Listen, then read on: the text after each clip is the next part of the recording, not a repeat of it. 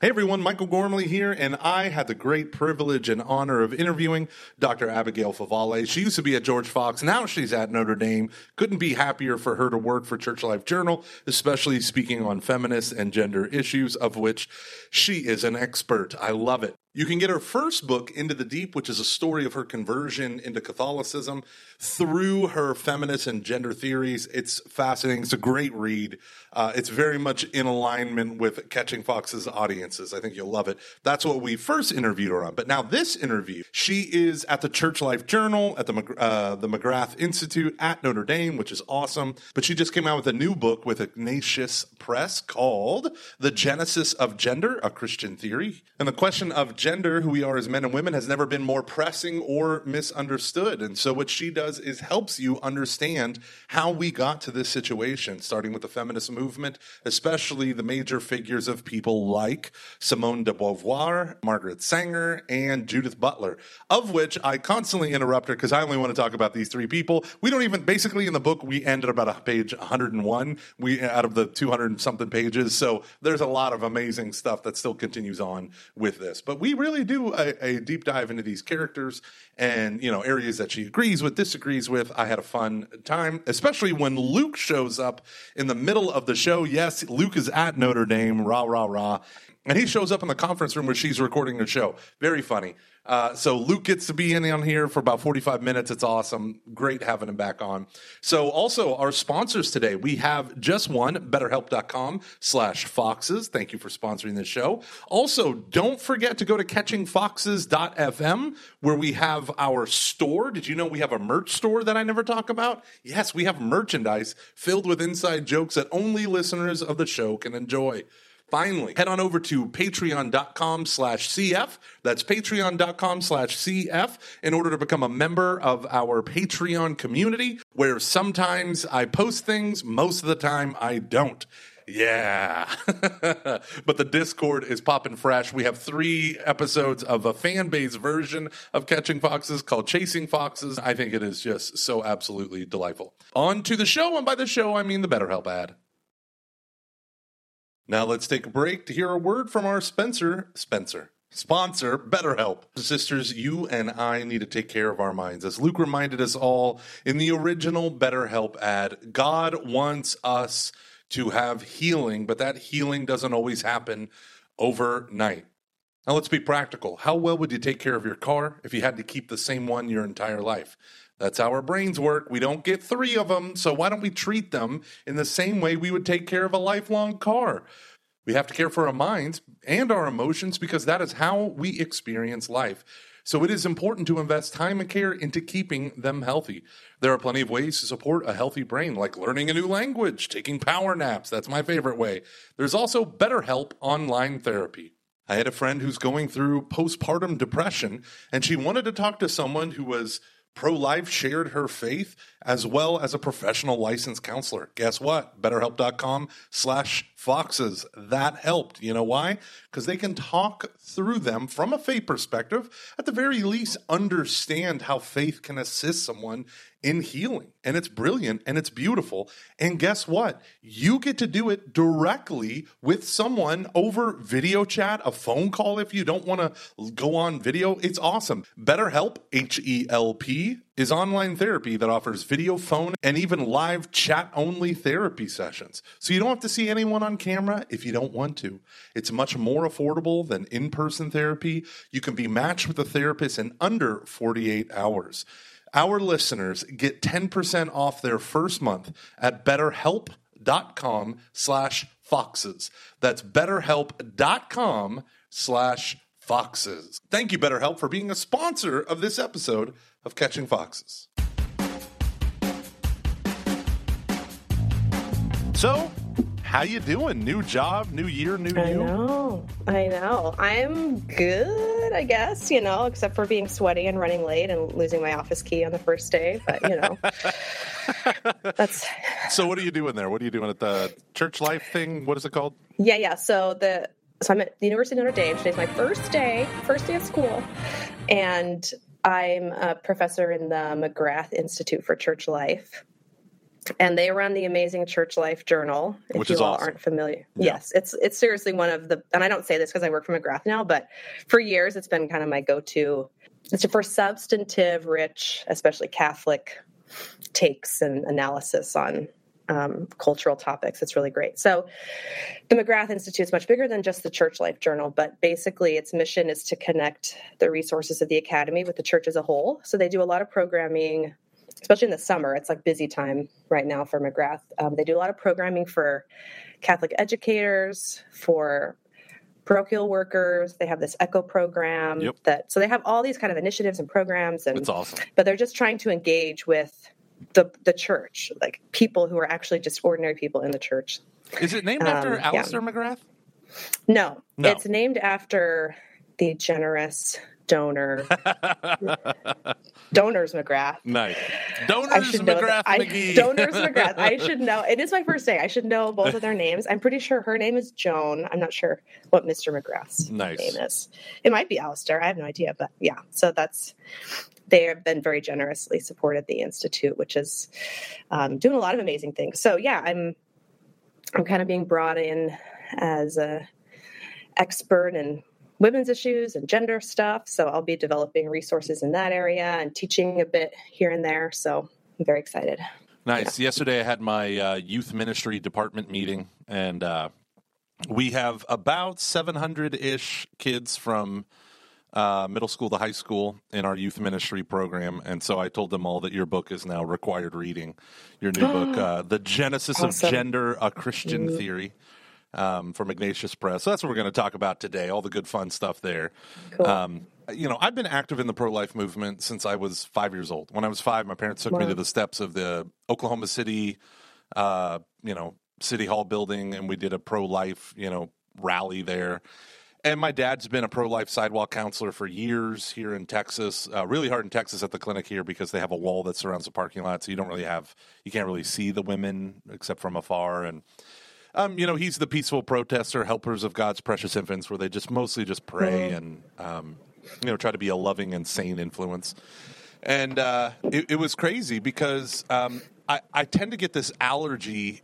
The more I got into evangelization in the very beginnings of my ministry and in doing youth ministry, the more I like stopped wanting to get involved in the morality stuff because like culture warrior stuff because well one i felt like it was just people screaming at each other and, and that's not helpful to win people for christ. But then the, there was this thing where i know it's so divisive. I thought well if i can just woo them with jesus and get them onto the jesus bandwagon then everything else will kind of take care of itself. But the more i'm encountering all this stuff um, with the rise, you know, especially after the gay marriage Supreme Court decision, and then the rise of the tra- the very swift rise of the transgender movement, I find like I'm I'm I'm losing people left and right from the church. Like they are. Yes. It's not that I'm not, uh, like they're colonizing actively the minds and hearts of these kids.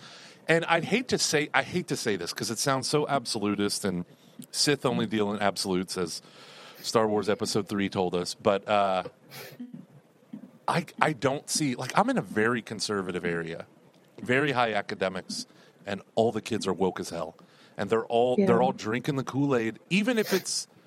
I mean, I, I, I would I would probably say like twenty percent of the public school teachers vote Democrat. You know, like it is a strong Republican, not just conservative, but deeply Republican. All their kids are woke, every one of them, every one of them. I did a senior leadership thing, and all all they can do is talk about these topics and um, they without any frame of reference to morality. And then I realize, oh, that's because they've never been taught Catholic morality. So then I saw you on Fradd's show. I'm not offended that you went there first. I'm not offended. Why would I be offended? Fradd should be offended. He's just the warm up. Um, but you sent me the book. I watched your show twice. Uh, he sent me the book, or you sent me the book, and I'm like, this is an antidote to chaos here. It really is. So, um, so what, what prompted the writing right now of this book?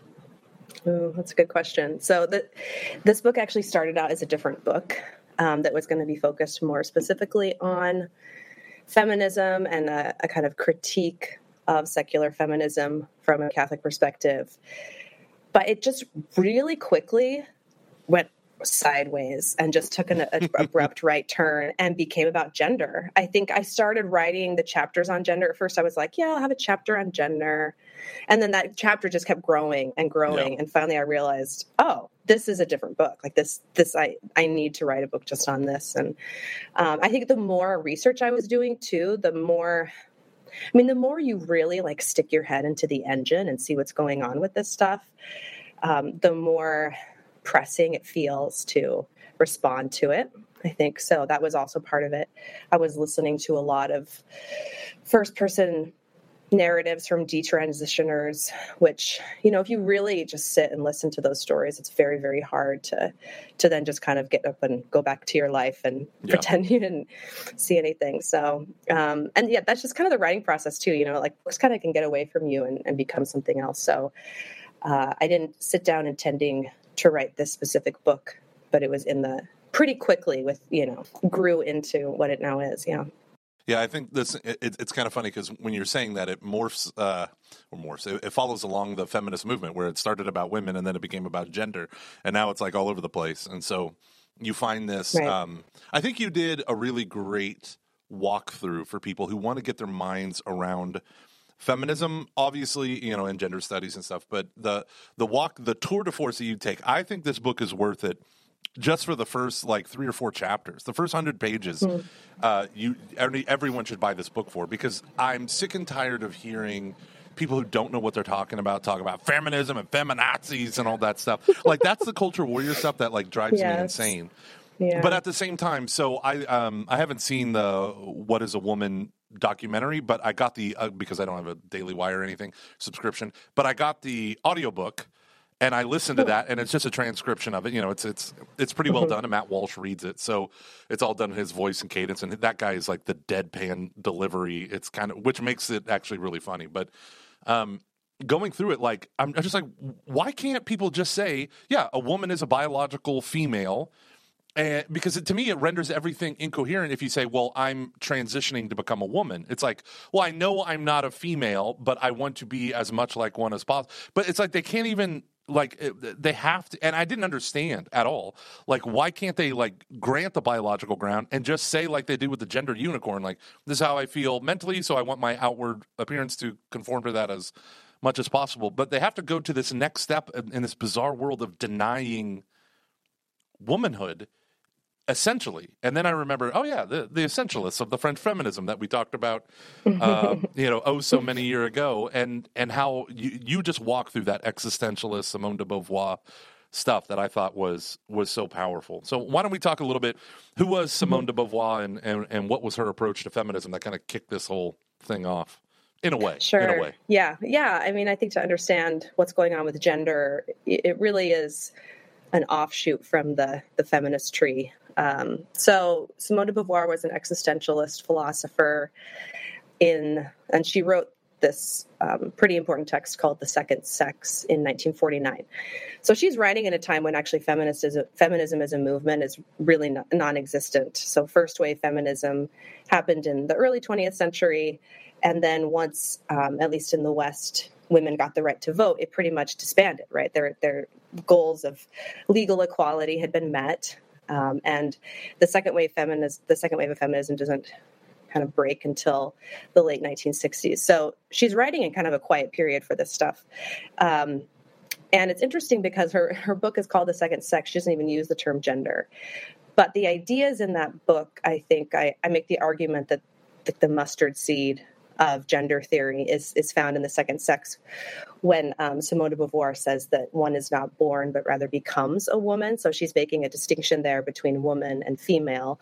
So there's she and she's very she very much takes biological facticity seriously. So she's not you know she's not um, an anti-realist but she is saying that what we think of as a woman is really something much more instilled by culture um, and only has a tenuous connection to biology. And that was a, a, hugely important move to make, drawing that distinction. And then gender became the term that named that cultural construction piece as distinct from sex. Yeah, so the the one of the things that I constantly come back to is how important philosophy is and that we are all beholden to some dead philosopher and economists you know like we don't even know why we hold the beliefs that we hold half the time. Yeah. and a lot of it is like you can't understand this this um the inability to define what a woman is. You can't understand that apart from existentialist philosophy and kind of like the jean-paul sartre and all this stuff kind of going on with with the understanding that I need to become. I need to make myself a human. You're not born a human. You're born kind of with this. Yeah, you got the. I, I love that you put it. Um, we don't have human natures. It's the human condition. And you hear that phrase all the time. The human condition. Right. Yeah, we have a material reality, but my freedom for it to be absolute. Uh, for it to be a true value has to get beyond the facticity, which the the word games that all this stuff it just drives me insane. Like that Oh, yeah. hilarious Judith Butler, the worst sentence Oh, ever written. Like I know I, had to put the whole thing in there, even though it was like it's a paragraph funny. long. Yeah, one sentence, a paragraph long, all of yeah. But it's So funny, bad, like yeah. you, they, there's word games, right? There's these Mm-hmm. categories that you thought you knew, you don't know, right? And when when you get into this, Mm-hmm. but the existentialist understanding that like my existence ends up defining who I am through my freedom. Man is condemned to be free animals they got their animal nature but we humans we don't right we we have this freedom that allows us to define who and what we are our identity and at the end of the day uh you know what we are is is our pure freedom. Like we're not a doctor. Those are labels that we put on you know one philosopher said it's like a peg. You hang these different coats or these different personalities on. Um but then you get into into her stuff and how it applies to womanhood and it's fascinating because like there's so much i think it was i think you were saying this about her that like you agree in one paragraph and in the next paragraph paragraph you couldn't agree disagree more because like you're reading this and you're like there is something mm-hmm. she attaches herself to the perennial tradition of philosophy like yeah, like being a human, you know, that we have the great phrase in the Christian tradition, become what you are, right? You are made in the mm-hmm. image and likeness of God. Right. So become what you are. But there's there, there's also a givenness to reality and to nature.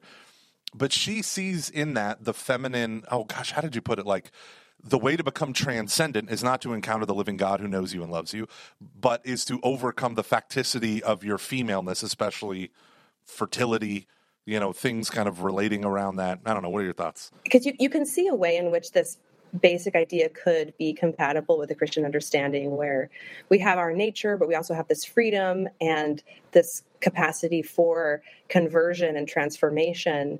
And when that kind of conversion and transformation is ordered to becoming who we were made to be, it is it is this sense of freedom, right? True freedom. But I think with at least the the atheistic and existentialists like de Beauvoir and Sartre, uh, the, the transcendence isn't ordered toward anything in particular at all, right? Because there's nothing out there, um, and so even so, it's almost the, as though one's freedom is kind of in conflict with one's nature. Like there's this sense of conflict, and especially for women. I mean, that's my main critique of Simone de Beauvoir's approach is that her her whole framework of what the telos of a human being is is based on kind of a masculine ideal. And because she sees our animal nature as something that we have to transcend, and she sees women as more animal than men because of the, the way we're, quote, enslaved to the species because of our reproductive capacities. And she doesn't think that giving birth counts as creative action in the world, right? Because it's something natural. Um, so, you know, only kind of projects, you know, and um, creative action that's not purely natural counts. And so for women, it, you know, really to accept that value system really women puts women at odds um, with their bodies. And I think that's exactly what has happened in American feminism and Western feminism as a, on the whole, which is why I think Simone de Beauvoir is such an influential um, figure in this because her, so she really influenced Betty Friedan, who wrote The Feminine Mystique, and that then the second wave of feminism really took on, I think, um, a lot of these ideas that to be truly free, women have to, in a sense, transcend their femaleness.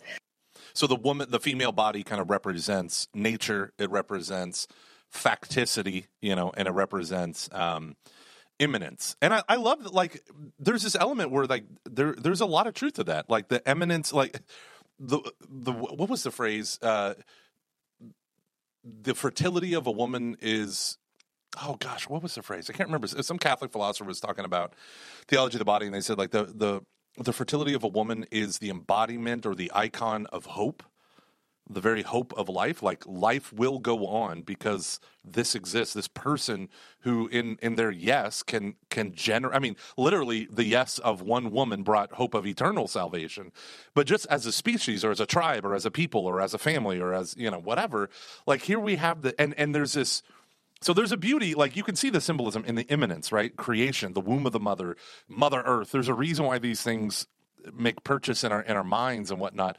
But the way, but she hates it. like that's the thing. Yes, she exactly. hates it, and it's the thing that Mhm. like we love. It's like all the things she inverts Genesis. I feel like you got the creation of the man, then the woman, and she's like, no, it's more like you know, you got the animals, then the woman, then the man, almost. Where it's like the man is like the pinnacle.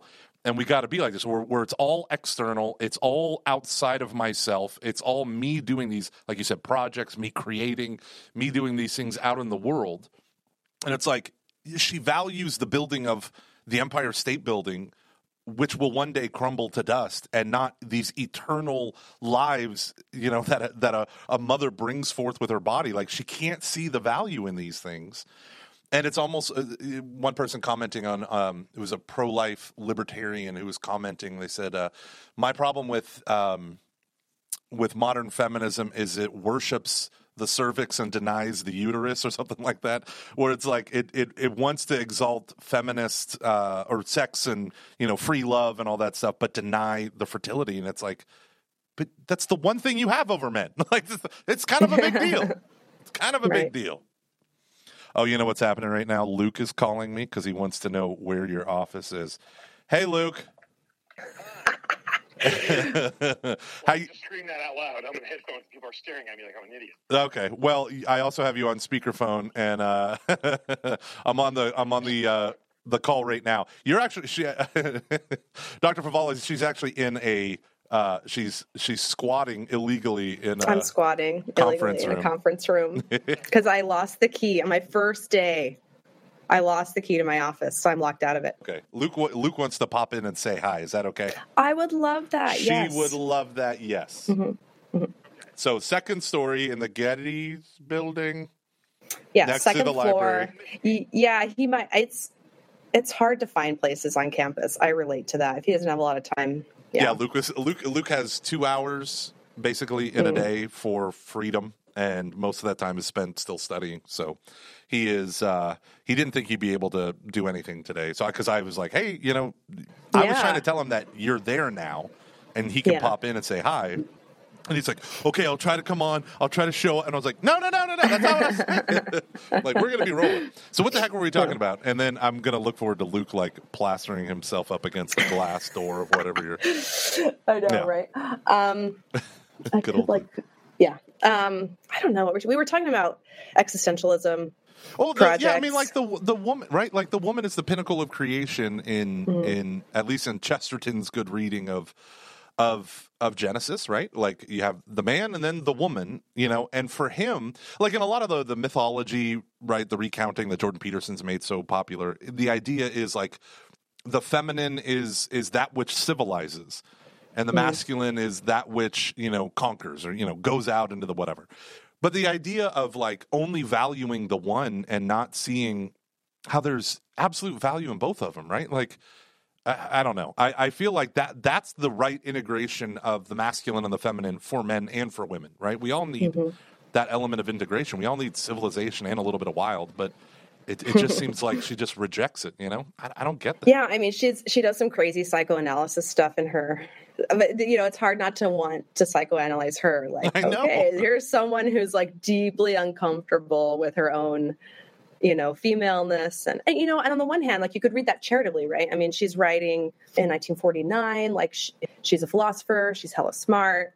Like, sh like Simone de Beauvoir and Simone Weil actually were, if you know Simone Weil, they were in the same class, and that they they had the top two scores on like the sort of philosophy final and like Sartre was you know number 3 or something I don't know.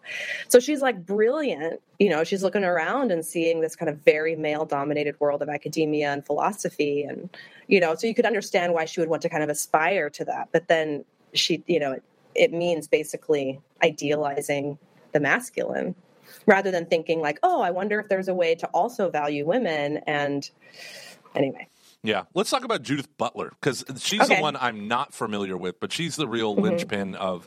So you Mhm. have the first wave of feminism is uh, mostly dealing with the legal and political system to give you know women suffrage, women rights, um, protections from uh, domestic violence. Um, you know, marriage and inheritance rights, rights over children. A lot of us don't realize because the pendulum is completely the opposite way today, where, you know, they don't even think about fathers half the time in divorce settlements with custody and all that stuff. But um, women were not able to inherit in a lot of this stuff. So it was like a lot of Christian women, the, the teetotalist movement um, to ban alcohol and stuff was kind of all wrapped up in this um, initial, what, 1880s to 2020, yeah, I mean, the early second, the early first wave feminists would have been part, you know, part of the abolition movement, honestly. Oh, but yeah. the Yeah, yeah. the push for suffrage in the U.S. was really in the early 20th century, and then the, um, you know, it was granted in 1920.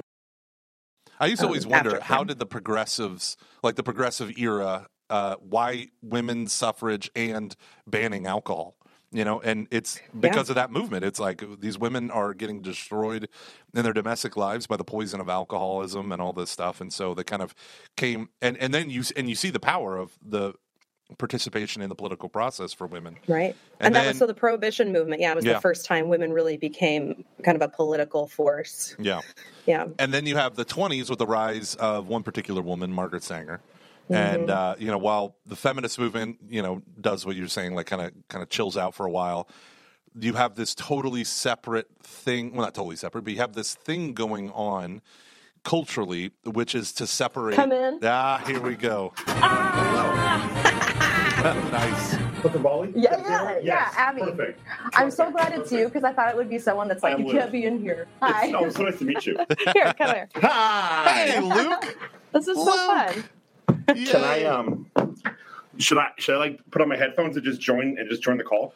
Well, I don't know, Luke. How long do you I have? can't hear you. Oh, that's true. You can't hear me. I don't know why I'm I yelling. can't hear now. what you're Oh, saying. sorry. No, no, Did you no, find a little place to He squat? says, I don't know, Luke, how much time do you have? Okay, good. I have an I have I have to Awesome. be back in class at two. So say I have about Here an he goes. hour. He's going to ruin Well, it. I have. I have to be on by two as well, so or Perfect. before two anyway. So cool. This is Can great. you email me the link? I can. You belong. So, uh, okay, we have to do this now. Luke, everyone has been dying to hear from you. How you doing? How's school? I'm great. School's very good. It's extremely um, busy.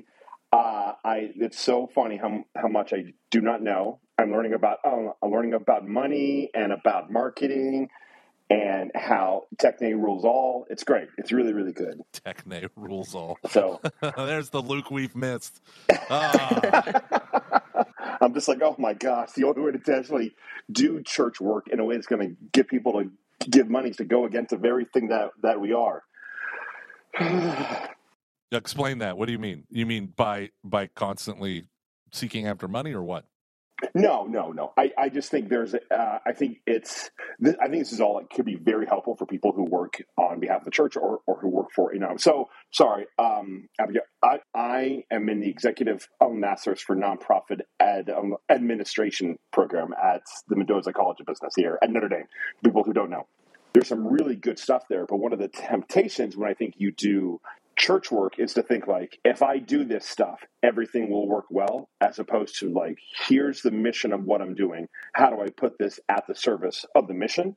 And i think that's what they would say for any non for any nonprofit to do. But i think the hard part with uh, church with church work or just anything dealing um, with some form of ministry is that sometimes what you're being called to might go against what your marketing advisor would like would say because it's like not what people they're not like if they say what they want what they want might not be what like we know they actually need or, or what god is calling us to. So it's just a matter of just really making sure that it's well like ordered so you're not i'm sacrificing your call for efficiency. I could see i could see how you could do some really good stuff and it, it, it, it has to like it should always like like god has to move first and it's all just a response to whatever god is calling you to. Let's, Luke is back, baby.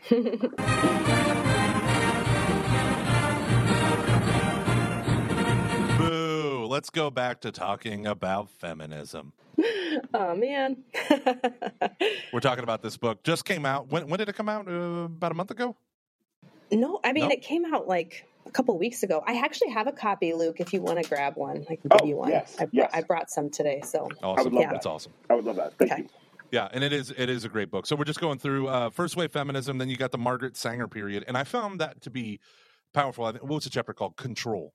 And I mean, oh my goodness! Like I, I've read a bunch of the like the super racist eugenic quotes from her, and you know stuff like that when I was doing pro life work. But good lord, uh, the the other quotes that are awesome that I've encountered by awesome I mean awful. Uh, some all versus full all um, are the the quotes that she has about sex and how a man Mm. takes a woman by the hand and leads her. Uh, it almost anticipates. She has like an apocalyptic vision of sex, and uh, and and it, it, you know tied to her utopian views of of the world. But like the man leads the ignorant woman into the domains of sex. Have you encountered uh, some of those? I know. Um, what's his name, Doctor uh, Grabowski, out at um, Catholic University. He's uh, pulled out some of these amazing quotes from uh, for, for his, one of his books on theology of uh, theology of the body, sex and virtue. That's what it's called, Sex and Virtue by Catholic University. I mean, it's crazy. Like she's a worshiper of sex. yes, yes, for sure.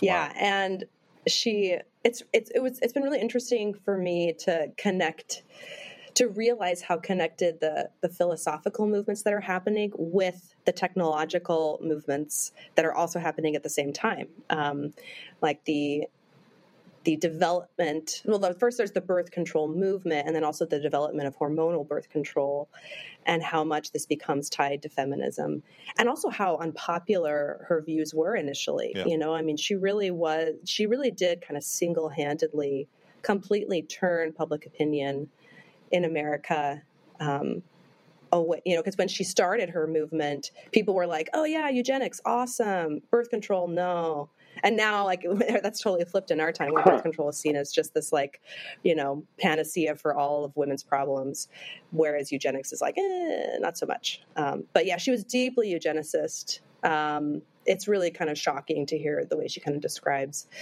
um, people as these human weeds clogging up the earth. And you know the Yeah. the real problem is that women keep having babies you know? Women Mhm. there are too many human there are too many people and women keep giving birth to these wasteless human weeds and Yeah, uh, so redundant to redundant lives. Oh, Good Yeah. lord! And so she Yeah. blames she blames women for birth, right? That was one of your critiques. Mhm. It- it- yeah she does she yeah she like goes out like basically blames it all on women for being uh breeders, uh, you know. And, Yeah, well, I mean, she says basically like every single problem the world has can be traced to the fact that women have babies. Like tyranny, well, who gave birth to the tyrant? You know, Yeah. I mean, she really is that explicit about it. She just scapegoats females for everything, right? That that's that's the problem. And if we fix that, you know, and if that then becomes the mentality of the birth control movement, I mean, how widespread does that? That becomes like one of those implicit premises that it's manifested later on, like when you talk about women who use contraception from the age of 13 or 15 or whatever tend to view their bodies as non-fertile things like fertility isn't a Yeah. thought when people think of their own bodies and that's where i find this stuff to be the most interesting is it's yeah i love the philosophy because i was a philosopher you know all that stuff but i love the way it works it's I, I love studying how it works its way through culture and then how it affects us individually like when I go to my doctor for an abortion or to be euthanized, what am I doing to a culture where we legalize that for doctors, right? Where doctors, instead of being these icons of Mhm. health and wellness and life, become symbols of death and easy death, right? A medical, uh, uh, like we sanctify it when you take these pillars and you turn them into the pillars of life and you turn them into dealers of death.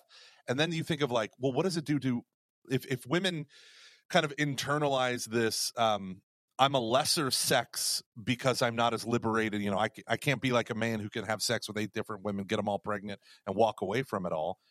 And the the idea of pun like of hating of despising the burden of fertility right? Because it is a burden it can absolutely be a burden but like she takes this next step of like um of of annihilation right? Like we this is the thing that needs to stop right and it becomes implicit in our culture where uh, like you said her views are you know then they were radical and shocking and today they're they're not just fashionable but they're the default Well, and I think like um, one thing that's kind of interesting about this is that if you take a look at from a historical perspective, from what I recall, that period, her views on eugenics, they're not um, unique by any means necessary. That was, I mean, read any like biology Mhm. textbook of that time, and it's like, oh my gosh.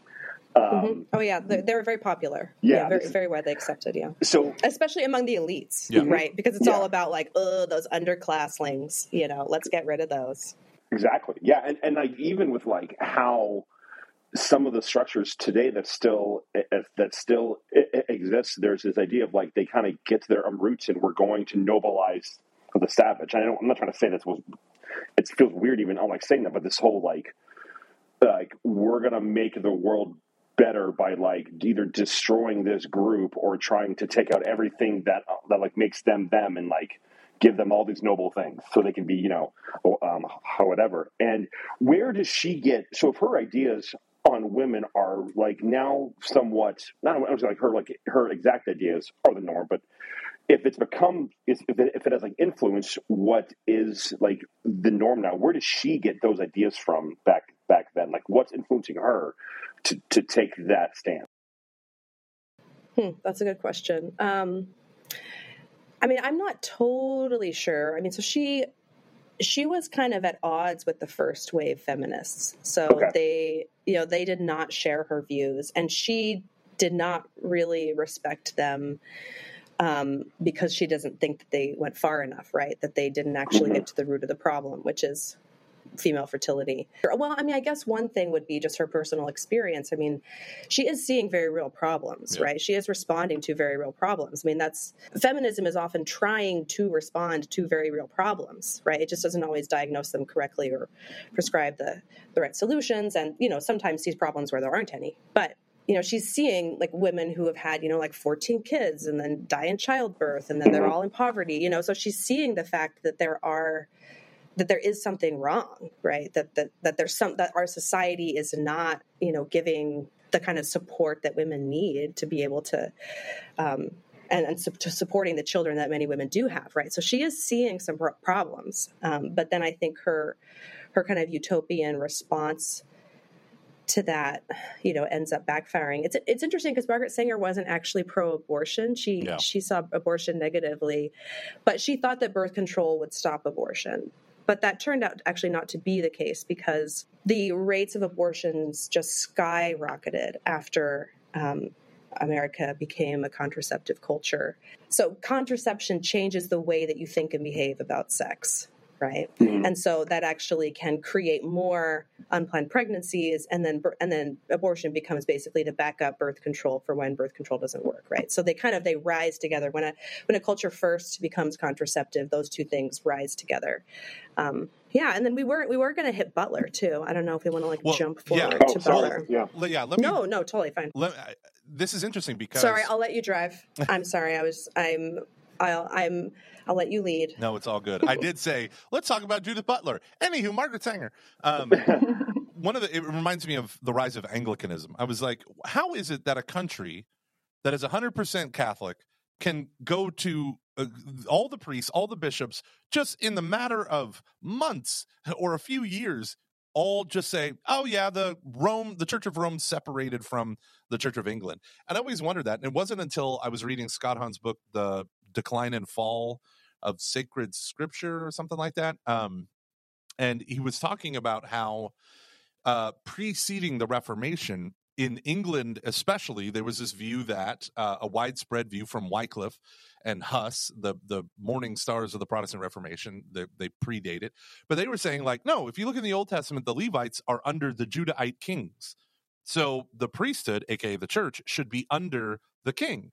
And England, there was a mythos that England is the successor of Old Testament Israel right? And France had their own version of that. These are the narratives that they were telling themselves that, well, I am King David part two, you know, this time it's personal and British. Um, and so that's that was becoming one of the most popular. So it's applied a mythology to England at a time when there were high tensions with Rome because of the Holy Roman Empire and all that stuff.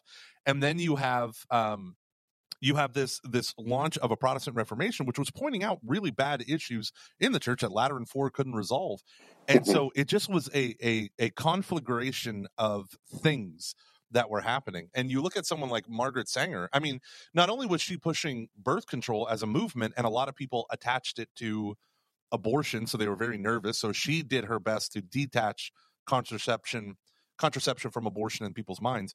But also, I mean, within 10 years, the the Anglicans had the Lambeth Conference that made contraception okay in certain circumstances, which with married couples that prompted Casti Connubii. So it goes from like an unspeakable evil that we're not going to use to widespread acceptance throughout almost all of Christianity within 15 years. You know, like in, in almost all of Christianity, within 15 years, um, it was pushed by Margaret Sanger on especially African American communities, uh, using the the idea of uplift. Right, we're going to pull you out of poverty, we're going to save you, we're going to do all this stuff. But in reality, she just wanted to sterilize the mud races to make more room for white people. But um, you find that out in her other writings. But um, yeah, like it, there was this seedbed. Uh, you got the master race crap, eugenics. You have all this stuff, and it's like, well, yeah, we'll just do what we do for animal husbandry, and we'll turn it on to people. We'll do it to ourselves. It's wild. It's wild. And you know, hey, free sex. You know, How does so, how, how does this butler person like fit in fit into all that? let us journey to Judith. Oh, okay, Yeah, yeah. okay, so we're back, baby. You know what's you know, I'm actually excited to talk about Judith Butler because I had a dream about her last night. and it was like I've had two dreams about Judith Butler and they're always really fun. We like hang out and like part of the dream last night we were like sharing a recliner and like both reading books together. Do you want to know so what I I don't know dreamed? why. Here's a weird dream that I had. I, I, I just have to share. This is very on brand for me. I had a dream that Christian Pulisic, who's the, the star of the U.S. men's national soccer team, was dating Britney Spears, and they were very angry at, at me, and I don't know why. Anyway, it was just like, oh, that's it. That's it. aren't, aren't, aren't you glad I'm back, Uh, Gomer? so glad. Sorry. Uh, go on with your thing about this. That's much more important. Right. Right. Well, okay. So Judith, Judith Butler. Um, so I earlier in our conversation, I was talking about how Simone de Beauvoir's ideas paved the way for the sex gender split, which you see in second wave feminism, where sex is seen as biological, and then gender names the the kind of cultural um, interpretations or expressions of sex, and that's that's socially constructed, whereas biology is not. Well, Judith Butler comes in, so she's she's very postmodern in her philosophy. So she very much relies on the work of Michel Foucault, the French philosopher, and so she's she's a social constructionist like to the extreme basically. So she really sees that like nothing she thinks nothing is natural. So she begins to think okay well not so she makes the argument that it's not only true that gender is a social construct but sex itself is also a social fiction. So any attempt that we make to name or to interpret or create meaning around certain biological differences is um, a matter of linguistic and social power um, and not actually a matter of fact. So that was a huge, I think, step. And she really, she's really kind of the godmother of gender theory and has, has I think, paved the way for some of the the kind of extrapolations that have happened in popular culture, even though I think what's happening on the ground doesn't actually really um, cohere very well with Judith Butler's philosophy. Um, like to name a couple of examples. So, so she, you know, she's also um, one of the, uh, important philosophers in queer theory, and, and queer theory is all about interrogating norms, disrupting norms, um, and but what we're seeing, I think, especially on kind of the popular level with gender, is the creation of new norms, right? The proliferation of new categories that are policed and very much asserted as if they're real, right? I mean, you might get some kind of hardcore, like, I'm genderqueer, nothing is real, I'm just going to kind of like mess with all the boundaries people. You know, you've got those people. And those, I think, are a little more philosophically honest in a way and more philosophically aware um, and perhaps more Butlerian. Um, but I think what we're really seeing is that the Judith Butler kind of anti realist philosophy paved the way for basic facts about reality to be upended.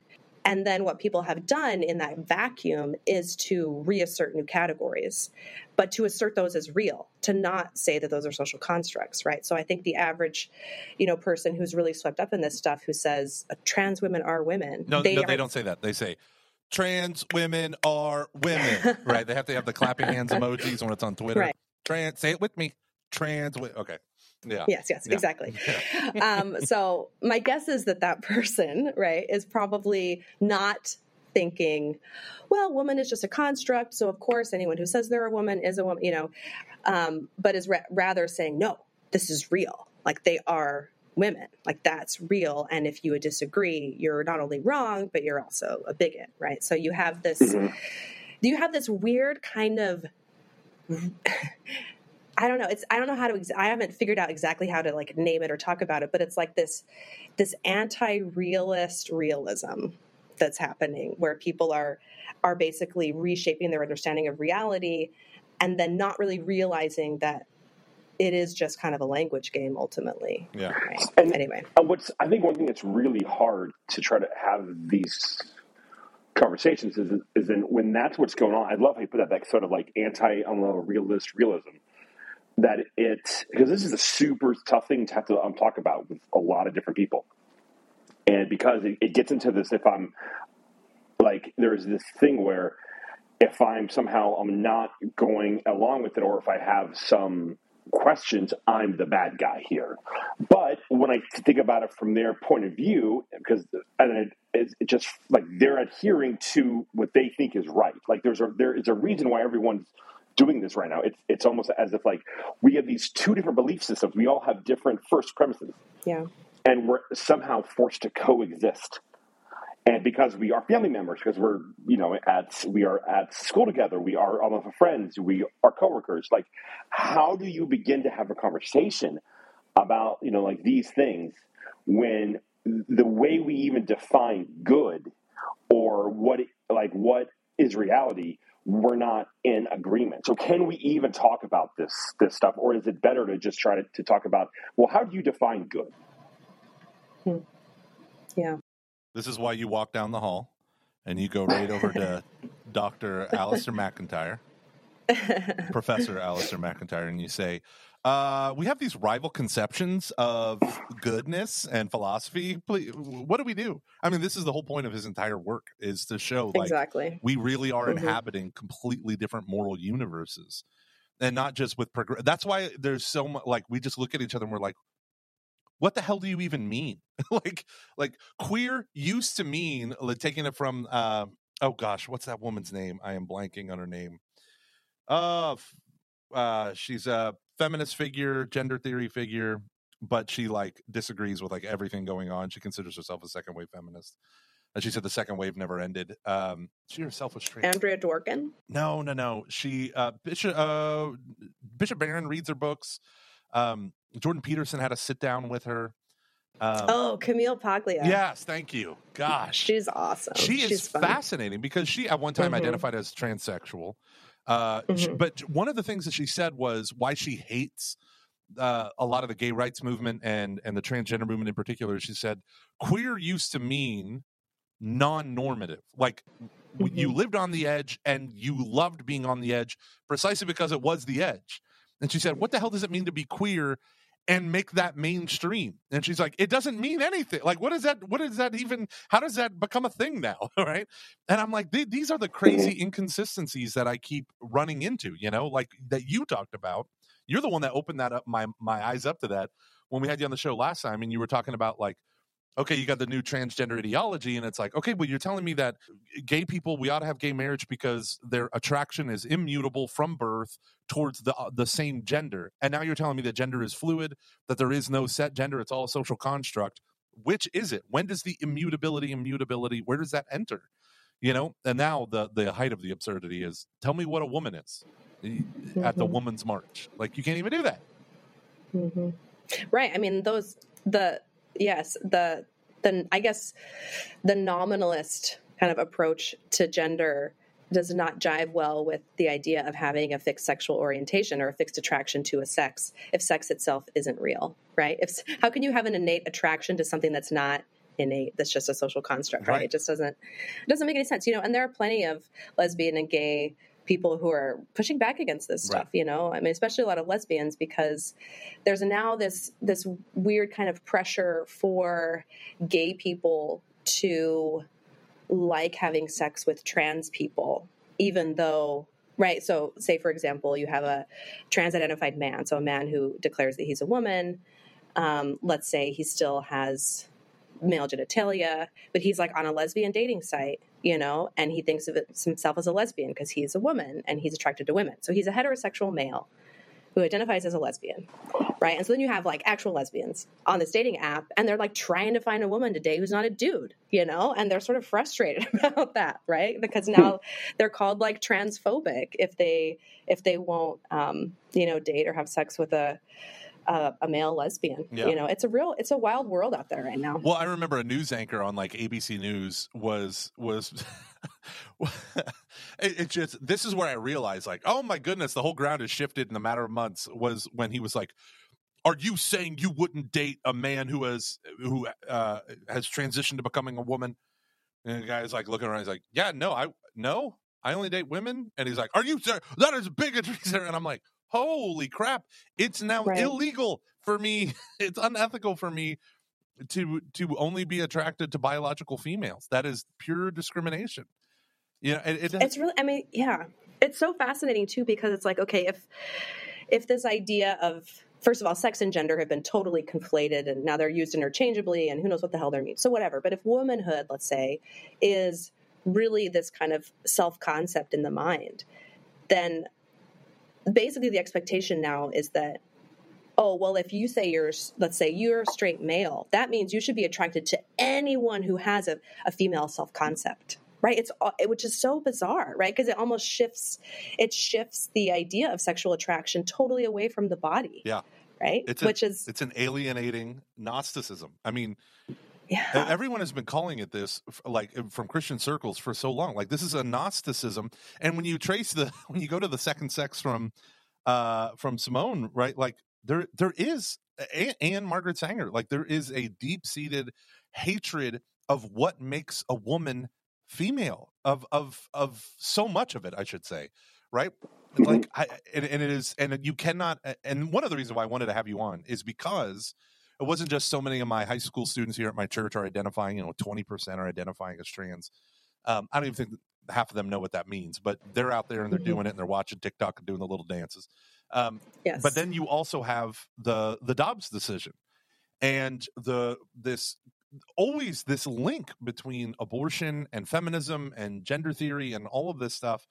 Um, the idea of autonomy as being free from the consequences of my actions.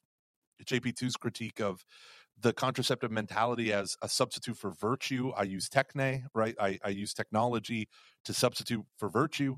So instead of using abstinence, I use a condom, like then everything's fine and it's like well not everything's fine there, there are deep-seated problems with once we substitute technology even if it's helpful and, and does eliminate poverty in certain circumstances there's still a greater problem which is people who have no self-control and people who are letting their libido dominate them you know um, and you just keep seeing these same things play themselves out you ever heard the phrase chesterton's fence chesterton said you know two men uh, modern men walk in in you know, whatever ireland or something and they see a stone fence and the one man says, "I, you know, what is this fence here for? I have no idea. Let's rip it up." And the other guy says, "No, don't rip it up because we have no idea what it's here for.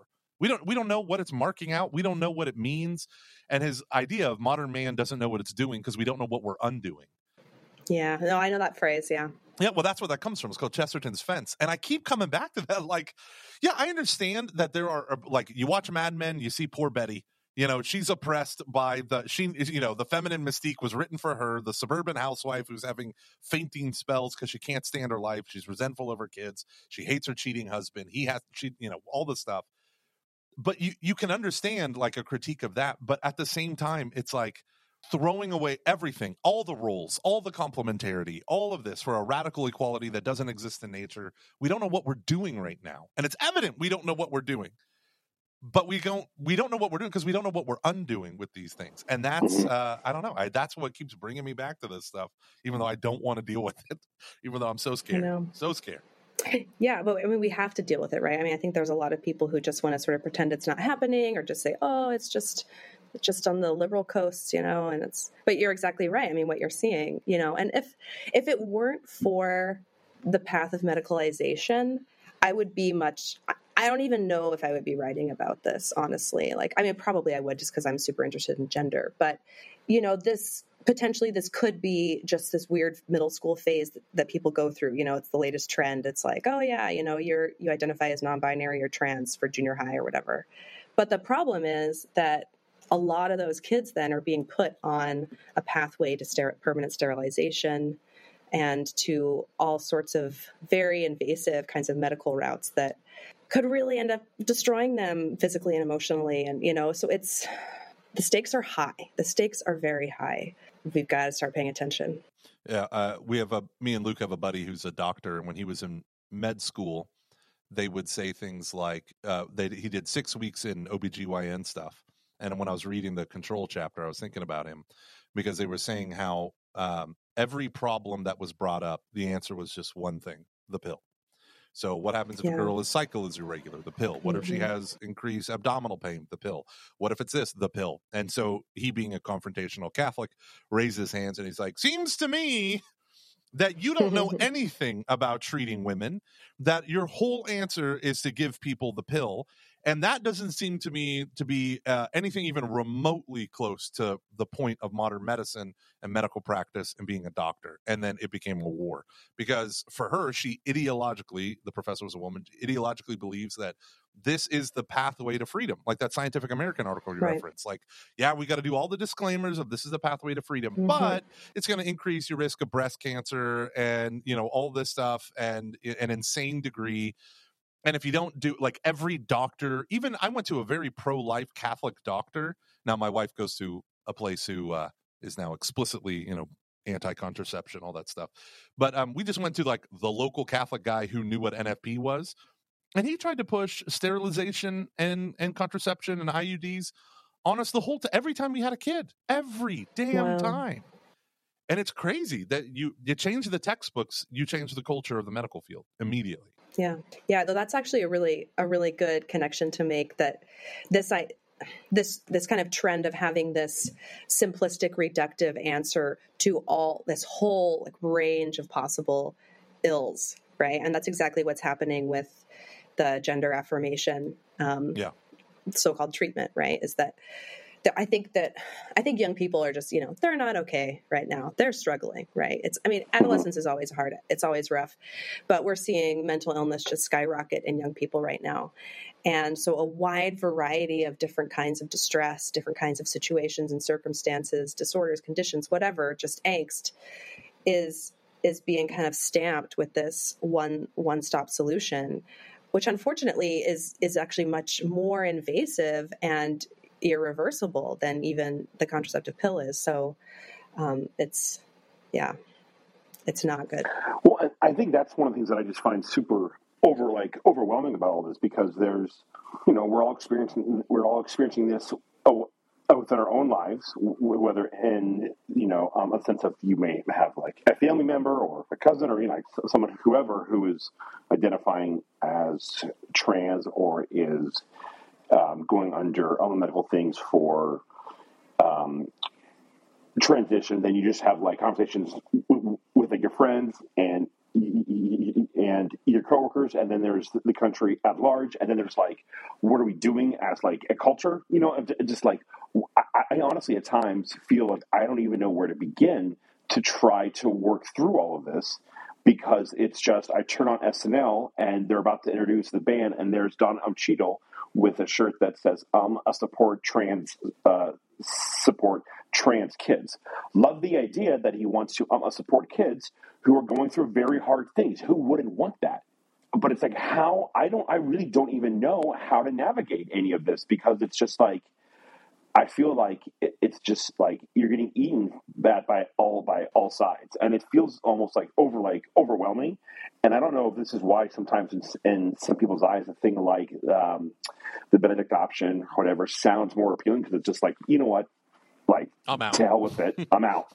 yeah. You know, but like I just for me, I I can't like there are even like certain things with our podcast that I our hard stances that I haven't wanted to take that I think Matt Fradd has. That's I've actually really admired him for doing that. But at the same time, I'm like, if I do that, am I foregoing the tension? Mm-hmm. are are we called to live in the in that tension on like all of those levels from our country to the overall uh, to like um, Western culture to our own families, or are we called to like just pull out completely? I really honestly have no idea. So any ideas? I'm uh, feel like I'm free to share. You're taking notes. Yeah. I I mean I think the Benedict option is sounds nice. I don't think it's realistic. I mean I think there's a tendency to think that oh this is something that's just happening like out there, you know, but Mhm. it's it's Catholic families who are going through this too, right? Like it's Catholic kids who are Mhm. going through this too. Mhm. Like it's it's already like you know, and I, I I think that actually in America especially there's a huge need for religious institutions to be places of sanity on this, not bunkers, you know. And some people are going that route, right? Some people are like, here's our hard hitting policy, and like, we don't want anything to do with this. We're not going to talk about it. Don't even mention the word trans or gender, blah, blah, blah. You know, but then I, I, I think, I don't think that's the right approach. Um, but I think increasingly we have to have healthy institutions like schools and um, especially that that really do hold to the truth of the human person, but also allow room for accompanying teens who are questioning, um, who are wrestling with gender norms, who are, you know, going through all certain kinds of distress that they may um, either is genuine gender dysphoria or they might just kind of interpret it as gender dysphoria. So I just think there's there's the church needs to be a refuge and a minister. I think right now, like you know, we can't just be driven by fear. So I guess that's I guess that's one response to it. Also, I just don't think it works. I don't think it works. You know, I think Mhm. I don't know. I remember hearing one story too of like someone who was in, you know, some some kid who lived in like kind of a Bruderhof type community in South America, like totally cut off from the internet. Like he still heard about this stuff and then just like moved to the city, you know, and transitioned, right? So I think it's much better for the for, you know, church communities to be really like looking at this issue head on um, and figuring out complex and kind of substantive ways to deal with it rather than just reactive ways Yeah. to deal with it. Two things and that. I- uh, hey, Luke, can I go real quick? I have these Yep. things written down, so I'll stay on track. Yep. This is what I do now. So two things that come to mind. Okay, one, I think the Benedict option in as as is kind of like getting filtered out is you know okay, and ignore the culture, create your own subculture, and be be content with your own views and values. I think the idea of the Benedict option was the same thing with the Benedict order, which is no, it's from a community that you do mission to the world, right? And Mhm. so I mean, right. that, but he, I, I think. You know the popular view of it is kind of no. You go wall yourself off and whatnot. Yeah, that's fair. That's fair. Yeah, the- a genuine Benedict option Yeah. or a Dominican option. Yeah. You know, like those are Yeah. those are good responses. Yeah, Yeah. and I mean, there's a reason why half the cities in Europe are named after the Benedictine monastery that was built there, because civilization the Dark Ages grew up around the monastery because they were living an authentic Christian faith. But the other thing is that that I see is um, we what you said is I think the I think is the standard approach for most Catholic parishes. I think most Catholic parishes are not taking a hard line. Sometimes they just don't mention it because they don't know how to without offending everyone Mhm. like me in, in in Hispanic ministry. I don't know how to do it well, so I just get scared and I get quiet. I'm like, "You're all welcome," right? So, uh, but the the idea is the if I could say it this way, the other side doesn't give a shit about our accompaniment, our beautiful language, our welcoming atmosphere.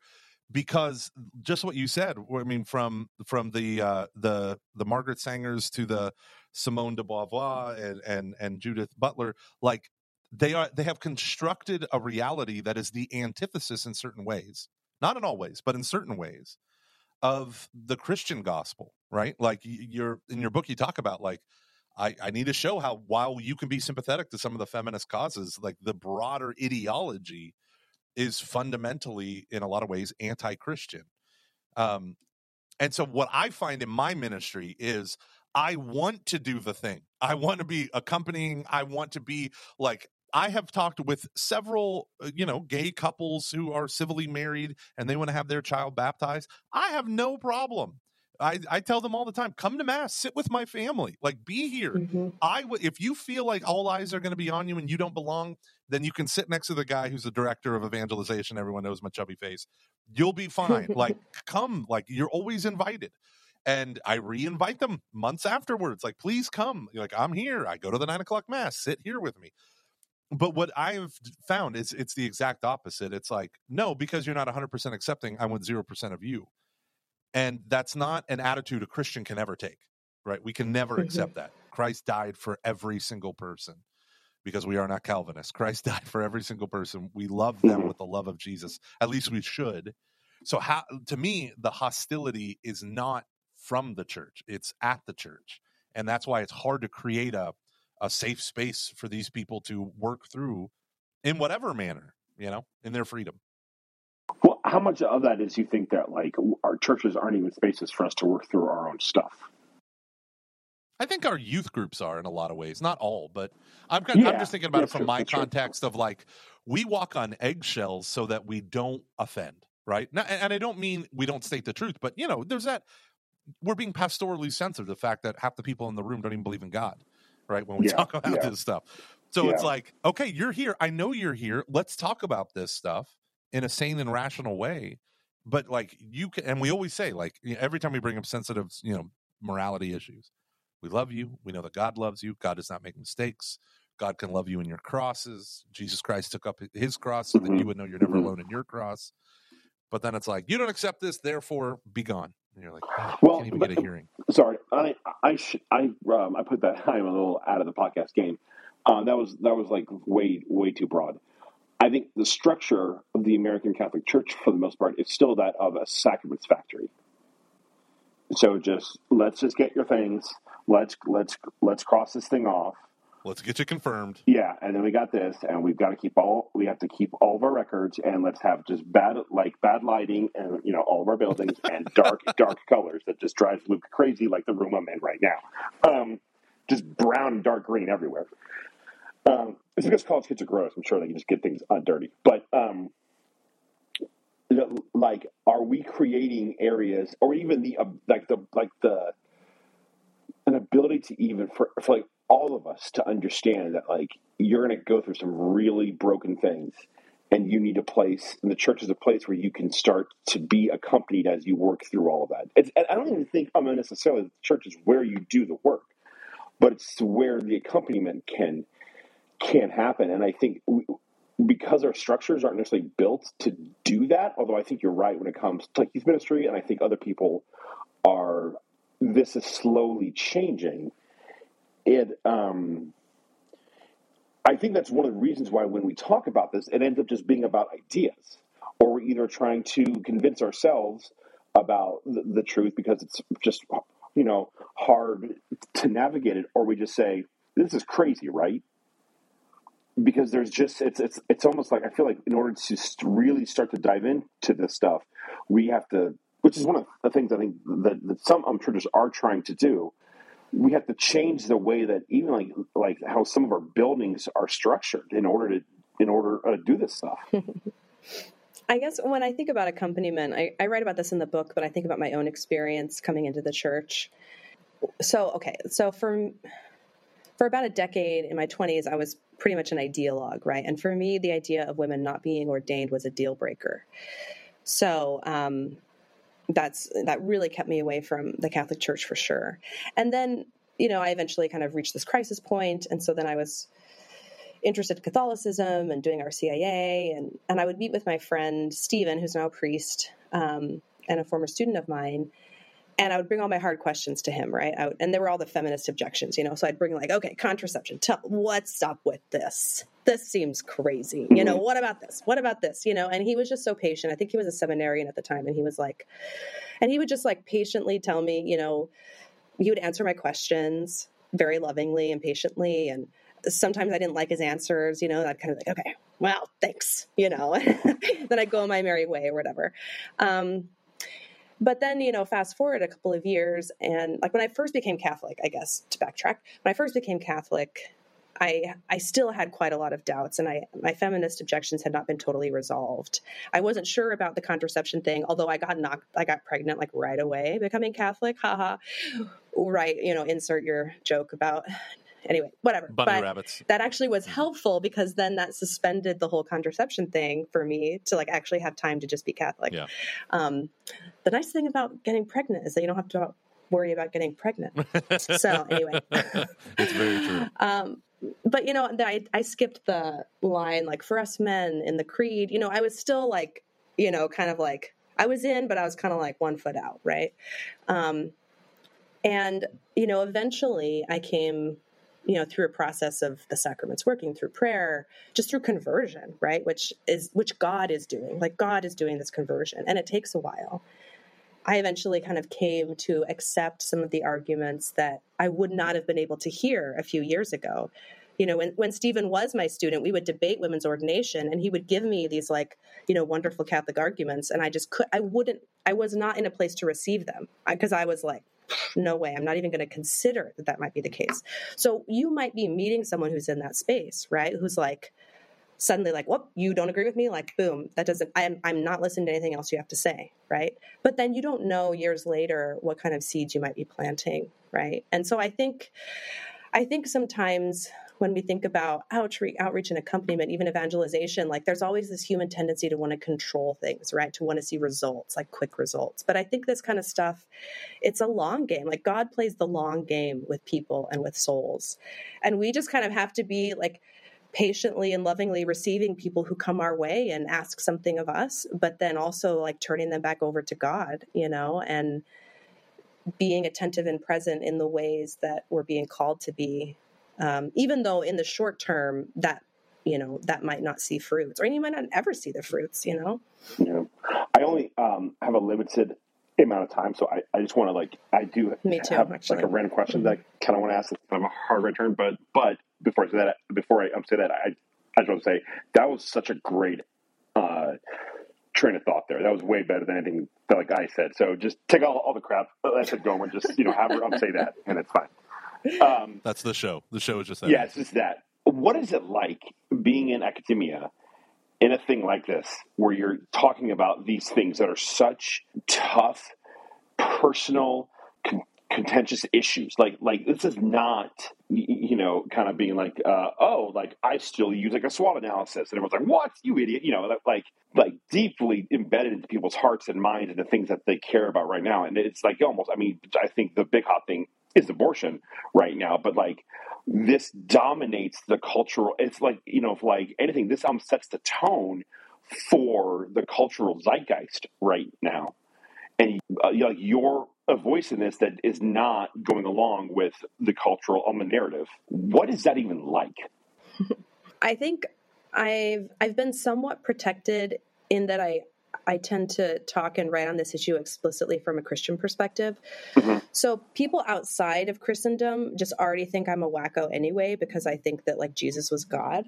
I've only I have only gotten hate from Christians. Hmm. And so I've been pro- I've been protested once at Hope College. It was a Protestant college, but fairly progressive. At my prior institution, George Fox, you know, there were students who certainly disagreed with me, but I didn't, you know, and colleagues, but I, I never got, you know, the, the president was very supportive and I had, even the people who disagreed with me, you know, I had good working relationships with them. So I, I didn't get flack at all there. I've actually got the most um, hate I've gotten is from actually really kind of conservative Catholics who don't like the fact that I even sometimes use the term feminist, you know, um, or that I wear pants, apparently. So Every you know, time you wear pants, the Blessed Virgin Mary cries. I'm just- Yes. So I'm like, I mean, I'm like, should I take them off? That also seems bad, you know.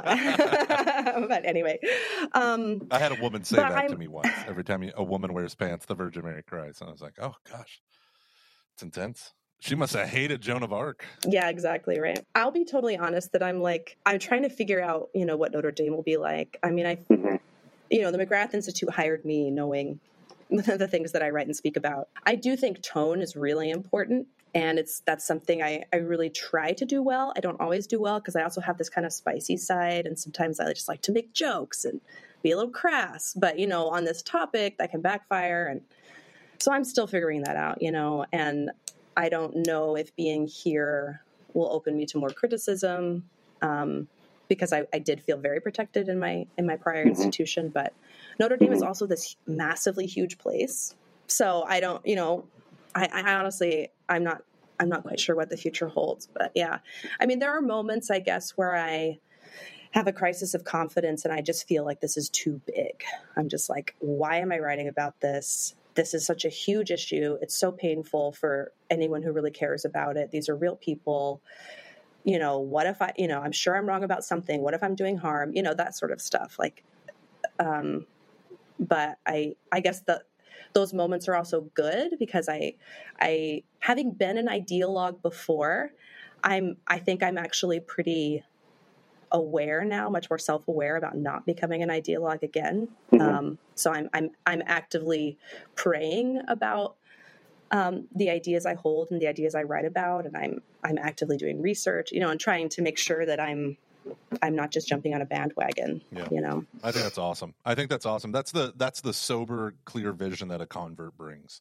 Right, like I can be like, I'm going to go to war with Protestants over the Eucharist, and then you have a convert, and you're like, oh yeah, there's a whole thing called atheism. It's a lot. It's a lot more comfortable. It's a lot it's safer to debate Protestants than it is to debate atheists, you know, yeah. and it's you know, and so we can still become insular in our and all this stuff. I, I just find that so funny. Um, one thing I was doing this morning, I was reading your book. Uh, I was reading about um, contraception and how it leads to cancers, and you had talked about this in the book, and I was reading it out loud to my wife and my 10 year old daughter was sitting there. She's a voracious reader. And so she was reading, I think, Artemis Fowl. And, uh, and I mm-hmm. was reading this to my wife, and she's like, Dad, don't stop, keep reading. Um, but it was crazy. You you did this thing at one point where you're talking about you're like with with contraception, these things increase your your risk of um, breast cancer and cervical cancer. They go up, but also there's a trade-off that they found that using contraceptives also lead to a decrease in uh, was it ovarian cancer and mm-hmm. uh, and so it's like is that a fair trade-off and then you mm-hmm. and then mm-hmm. you did, and i was sitting there i was reading i was like huh how do i make sense of this and you said well the trade off is pregnancy. Like if you get pregnant, these things also decrease. Your chances of getting ovarian mm-hmm. cancer also decrease, but you also are not increasing your ability to get breast cancer, your ability to get cervical cancer.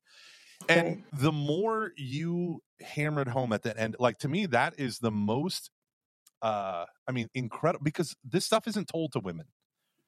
Yeah. Do you think my six year old girls walking around in their little booty shorts who don't even know they're booty shorts because it's just shorts to them, which is driving me mm-hmm. insane? I'm like, I got to get out of here. My buddy just said, no, just pretend like they're like Aborigines and this is just their custom dress. You know, like if you were to go to a culture that is all topless, you wouldn't think anything of it on, on day three. You just have to have that mentality. And I'm like, but you can see their butt and they're in the youth room. Uh, so anyway, the these people on contraception, it, it drives me insane. My precious couch. Where are their fathers? Uh, but the uh, the uh, the idea of it is like it, this is liberation. Like this is this is the type of knowledge that can liberate a woman from being a, a, slave to her libido, but also a slave to oh I don't know billion dollar companies that sell these mm. things to little girls that tell yes. them that every time you have an irregular period or you know fear of getting pregnant, just take this pill and magically it'll all go away. Like mm-hmm.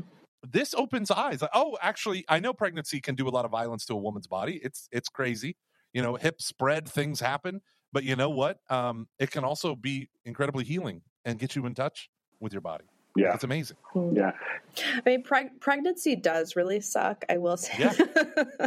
I mean, I have really hard. I have I have really hard pregnancies, you know, but even, but even that, you know, I mean, I just the the power of pregnancy and the pregnant body and creating another human being. I mean, it's just so intense and amazing, even though it's also really grueling, right? Um, and there's something almost a little bit paternalistic about like, oh, well, we want to protect women from pregnancy because it's hard, you know, like as if mm-hmm. women shouldn't take on kind of you know some forms of heroic suffering for important reasons. Um, yeah the, the birth control thing is i mean it's so you know i think i say i say this in the book too. I make this you know at least this this passing comment that like i think one of the reasons perhaps our society is so like blase about sterilizing gender dysphoric youth is that well we've basically been you know kind of temporarily sterilizing our teenage girls for decades right? Like we've been pumping synthetic hormones into them to disrupt their physiology. So it's like this is just kind of taking it to the next level um, because that's already become so palatable. We're already used to viewing ourselves as infertile beings until we will mm-hmm. to turn the spigot back on you know and mm-hmm. it is weird. It, it's like the, it's this to me this is the end game of a cartesian worldview. Like in the end the body is just mere matter that i get to shape and mold according to my conscious ideas and the body always loses you know it's not my mind that needs healing hope forgiveness patience it's the body loses so i'm going to fill my body with chemicals uh, synthetic hormones i'm going to do all this stuff and pretend like there are no repercussions. And if you uh, subscribe to a dualistic human person, then yeah, maybe you can get away with that. But if reality is we're not a strictly dualistic, but we're a composite, then then what you do to the body matters. It deeply matters. And people, I think a lot of people aren't. It's not that they're not thinking about that; it's that they're actively being deceived about yeah. the the real side effects right. about this stuff. I mean, even if you just go to Planned Parenthood's website and look for their, you know, the side effects they list for gender affirming hormones, as they call them. You know, they'll list some like kind of pretty benign kind of side effects, pretty cosmetic side effects, yeah. but they don't mention like organ atrophy or like increased risks of cancer or like bone density loss and like all these, or the fact that like this is crazy thing too. Like for a woman, to be on testosterone like it increases her like vocal cords in a way that like don't really fit her physiology anymore. So it kind of just ruins your voice. Like you're not able to sing the way that you were able to. Some women you know even it becomes painful to talk like just all these crazy side effects that you wouldn't even think about but hmm. you know they're not they're not being told um, and there's so much money to be made so like much. you mentioned like there's so i just think like like medicalizing a healthy child for life i think how much money can be made on this yeah. like there you know uh, They've convinced us to take medicine, recurring medicine. Remember Chris Rock's brilliant treatment. Uh, why haven't they cured AIDS? Because there's money in the treatment, not in the cure. Right now, imagine if you hmm. get treatments for health to make yourself malfunction. Yeah, exactly. The healthy doing. body has to be treated and constantly disrupted because yeah. it, it's trying to heal itself. You know, if you, yeah. Yeah. Hey, I'm, I'm so sorry. To, I'll cut this short, but yeah, you're good. Um, I got to go. Yeah, I've got to go to the other side of campus. But uh, this, this is I got to go too. Uh, oh, thank yeah. you. Thank you for allowing me to uh, uh, come on my own show, Gomer. I, I really appreciate it. this will be the yeah. last time, Luke. You're being replaced with Dr. Larry Chapp. That's all right. Like Patreon uh, check still cashes. sure does. Sure does, Luke. Hey, if you wanna, if you wanna, Hey, Luke, you can swing back okay. by and grab a book if you want, yeah. if you have time. Yeah, yeah. No, I will. Okay. Like, right. Probably like you go, Luke, and then I'm going to wrap it up with her. Okay. All right. Cool. All right. Thanks. All right. Adios, Bye. buddy. It was good talking to you. And dear God, let him leave. Uh, no, I'm just kidding. Uh, yeah. So um, the book, The Genesis of Gender, a Christian theory. I like that. The, the sneaky little subtitle there. It's, it's, it's, it's a mm-hmm. Christian was, theory. Yeah, that was my editor's idea. I like it. I, I am generally opposed to subtitles. I just didn't want it to be like the genesis of gender, why gender has totally gone crazy and was ruining the world as we know it in three small steps. Whatever you know. I was. I miss the 18th yeah. century or seven or uh, 19th century titles where they give you two or three titles. Like it's a it's a paragraph, yeah, right? Yeah. The origin of species by means of natural selection, or the preservation of the favored races through survival of the fittest. Whichever, whichever you want. Yeah, like I, I can't decide. Yeah. Well, thank you. Yeah, thank you. This was fun. It was. Um, I know it's great. It, it, was really nice to meet you. Yeah, I know. It's yeah, so good so to meet you in person. And um, I'm sorry that I'm just like in and out, but I, I don't have a life during my. No, I loved here, it. So yeah. All right. Bye. Bye. All right. Thanks. I'll see you. He says bye. I keep forgetting that he can't hear it. I'm like I shouting. like I'll shout louder into your ears.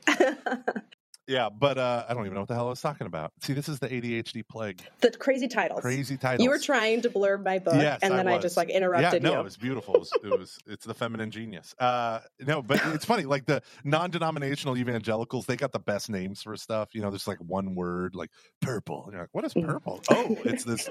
You know, they do that all the time, and I'm always trying to steal uh, their ideas, but doesn't always work. So, what's the next step for you? Um, uh, are you taking this? Are you gonna? You, obviously, you're going to be writing about this for the Church Life Journal mm-hmm. um, and doing yeah. things there. Are you are you going to be traveling and speaking on this? Is that a big part of it? Are you doing parishes? Are you going to keep it academic? What's your thoughts? well, I'm I'm going to do a little bit of Do you want to come to my church? Is what I'm saying. I'm here to invite you. maybe maybe um I yeah, I need to figure out the speaking thing cuz I'm at, I'm in the for the first time I'm in this weird situation where I'm getting more requests than I can do and want to do. So I kind of want to pull back, especially this first year moving to a new place and just make sure I'm I'm home a lot and figure out what the heck my new job is. So my plan is definitely to be doing more writing. I'm doing a lot of interviews related to the book and I, would like to start writing some essays on things that I feel like uh, I didn't get to in the book. You know, that are even more topical. Like what? Um, so I'm. So one thing I really want to write about um, because when I wrote the book, which was like over a year ago, right? Um, we're getting this huge wave of detransitioners, and the well, the first, the kind of the new, co- the this like new emerging cohort of young people who are um, seeking treatment at gender clinics. Yeah um, were overwhelmingly female. But the, then there was this kind of like second rush of, of young men as well. And so I think my book doesn't really get into the male experience of, of detransition and transition as much as I'd like to. And I've been listening to some first person accounts from male detransitioners that I think are really interesting. Um, and so I want to interview some and, and, write about that. And there's also a lot of interesting things happening in Europe. So many European countries like Sweden and the UK are actually um, pulling back on the medicalization um, for gender dysphoria for young people. And so there's there's good things happening in Europe that America is not paying attention to, and so I'd like to also write about that. Um, yeah, they're scaling way back on the use of drugs oh, and yeah. interventions in puberty because they're looking at the evidence, right? And that's the thing. Like, if you actually look at the scientific evidence, like it becomes pretty clear that um, this is experimental, and there's not good evidence to show that the supposed benefits outweigh the very real risks of this kind of medicalization. Yeah, I mean, when you use the same medicine to stop puberty, I mean, just think about that phrase, "stopping puberty." Like what kind of damage? Uh, we don't even know. We don't even know the damages that we're doing. Um, but that it's the same thing that they use in prisons for chemical castration. Like what is it? Lupatron, Lupatron, whatever. But uh, they don't even want to talk about it. They don't even want to admit it. They don't even want to go there. Um, you know what else I'm sad about? I'm sad that we didn't get to talk just about English literature. I, you had made well, a comment. Have... You made a comment about that with Fradd. Like, well, I was an English lit major, or you, you like threw something out there, and I was like, oh, we should talk about King Arthur. Let's talk about Chaucer. Well, I actually don't know much about English literature because I do have a PhD in English, but I just studied um, like feminist literary criticism and women's writing and stuff. It was funny. I was so. talking to someone. They said, "Isn't it funny how everyone who is like an English, like a professor of English literature, or whatever, they're all the gender studies people. Oh, totally. Why? Why? Why, why? Is there not enough Chaucer to go around? Well, because in a nutshell, um, the the kind of dominant, I guess, worldview in literary studies is that there is there is no worldview because everything's reality is linguistically constructed. So you kind of need to like borrow a worldview to read a text, and so you're trained to take a critical theory and that's your lens through which you read the text because you don't want to actually appeal to something like an actual worldview. So you kind of borrow a, a worldview lens to read. And so to do graduate studies in English means that you're also immersing yourself in critical theory, including gender theory and queer theory. Um, so, so, you, so that you can reason. enter into their world. Interesting. Yeah. Interesting. Yeah. It's all word games. It's all word games. Yeah. Oh man, see, this okay. is the stuff that I would love to talk to. Okay, well, you know, well, time. let's just do it again. This is fun. Yeah. Like, I like talking to you. Next time, maybe I'll not be late and lock myself out of my office. You know. the funny thing is, I'm also going on vacation right after this. Not after this okay. talk, but today. Yeah, yeah. And so I have like so much work to do. and the fact that we're yeah, doing this, I'm I know. Like, I'm going to get in trouble by someone here. All right.